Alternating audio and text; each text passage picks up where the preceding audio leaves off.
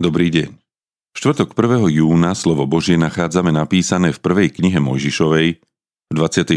kapitole vo veršoch 50. až 67. Vtedy Labán a Betuel odpovedali. Táto vec vyšla od hospodina. Nemôžeme ti na to odpovedať ani po zlom, ani po dobrom. Tu, hľa, pre tebou je Rebeka, vezmi ju a choď. Nech sa stane ženou syna tvojho pána, ako hovoril hospodin. Keď Abrahámov sluha počul ich slová, poklonil sa hospodinovi až po zem. Potom sluha vyňal strieborné a zlaté šperky i šaty a dal ich Rebeke. A jej bratovi a jej matke daroval cennosti. Potom sa najedli a napili, on i mužovia, ktorí boli s ním a prenocovali tam. Keď ráno vstali, povedal, prepuste ma k môjmu pánovi. Ale jej brat a matka povedali, nech dievča zostane ešte asi 10 dní s nami, potom môže ísť. Ale on im odpovedal, nezdržujte ma, lebo hospodin korunoval moju cestu úspechom. Prepuste ma, nech idem k svojmu pánovi. Na to odvetil, zavoláme dievča a opýtame sa ho. Zavolali Rebeku a opýtali sa jej, pôjdeš s týmto mužom? A ona odpovedala, pôjdem. Vtedy prepustili svoju sestru Rebeku, jej varovkyňu, aj Abrahámovho sluhu a jeho mužov.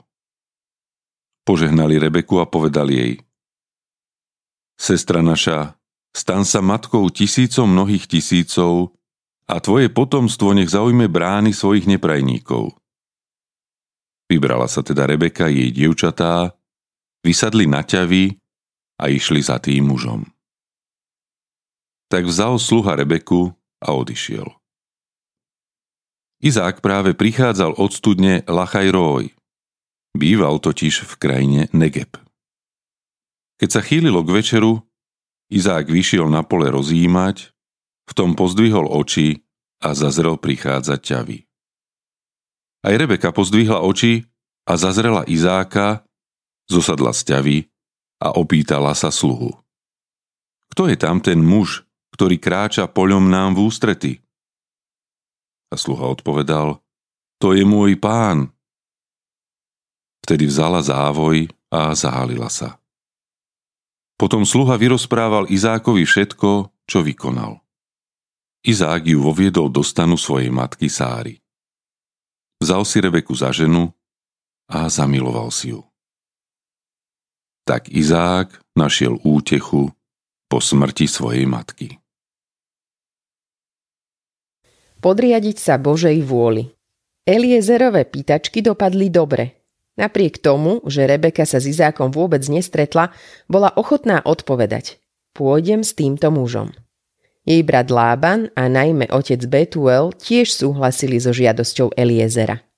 A hoci rodičia chceli odchod milovanej céry zdržať ešte aspoň o 10 dní, podriadili sa prozbe sluhu. Nezdržujte ma, lebo hospodin úspechom korunoval moju cestu. Prepustite ma, nech idem k svojmu pánovi.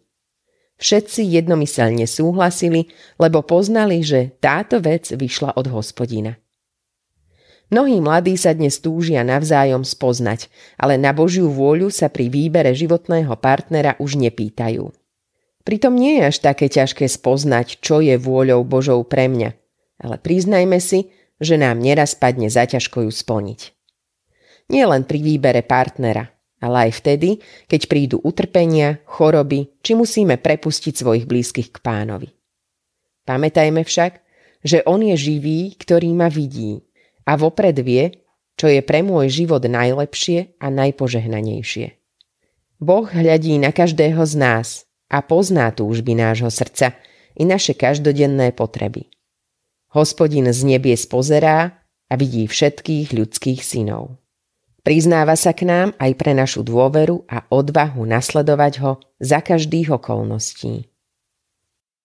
Autorkou dnešného zamyslenia je Danica Hudecová. Modlíme sa za cirkevný zbor Mníšek nad Hnilcom. thank you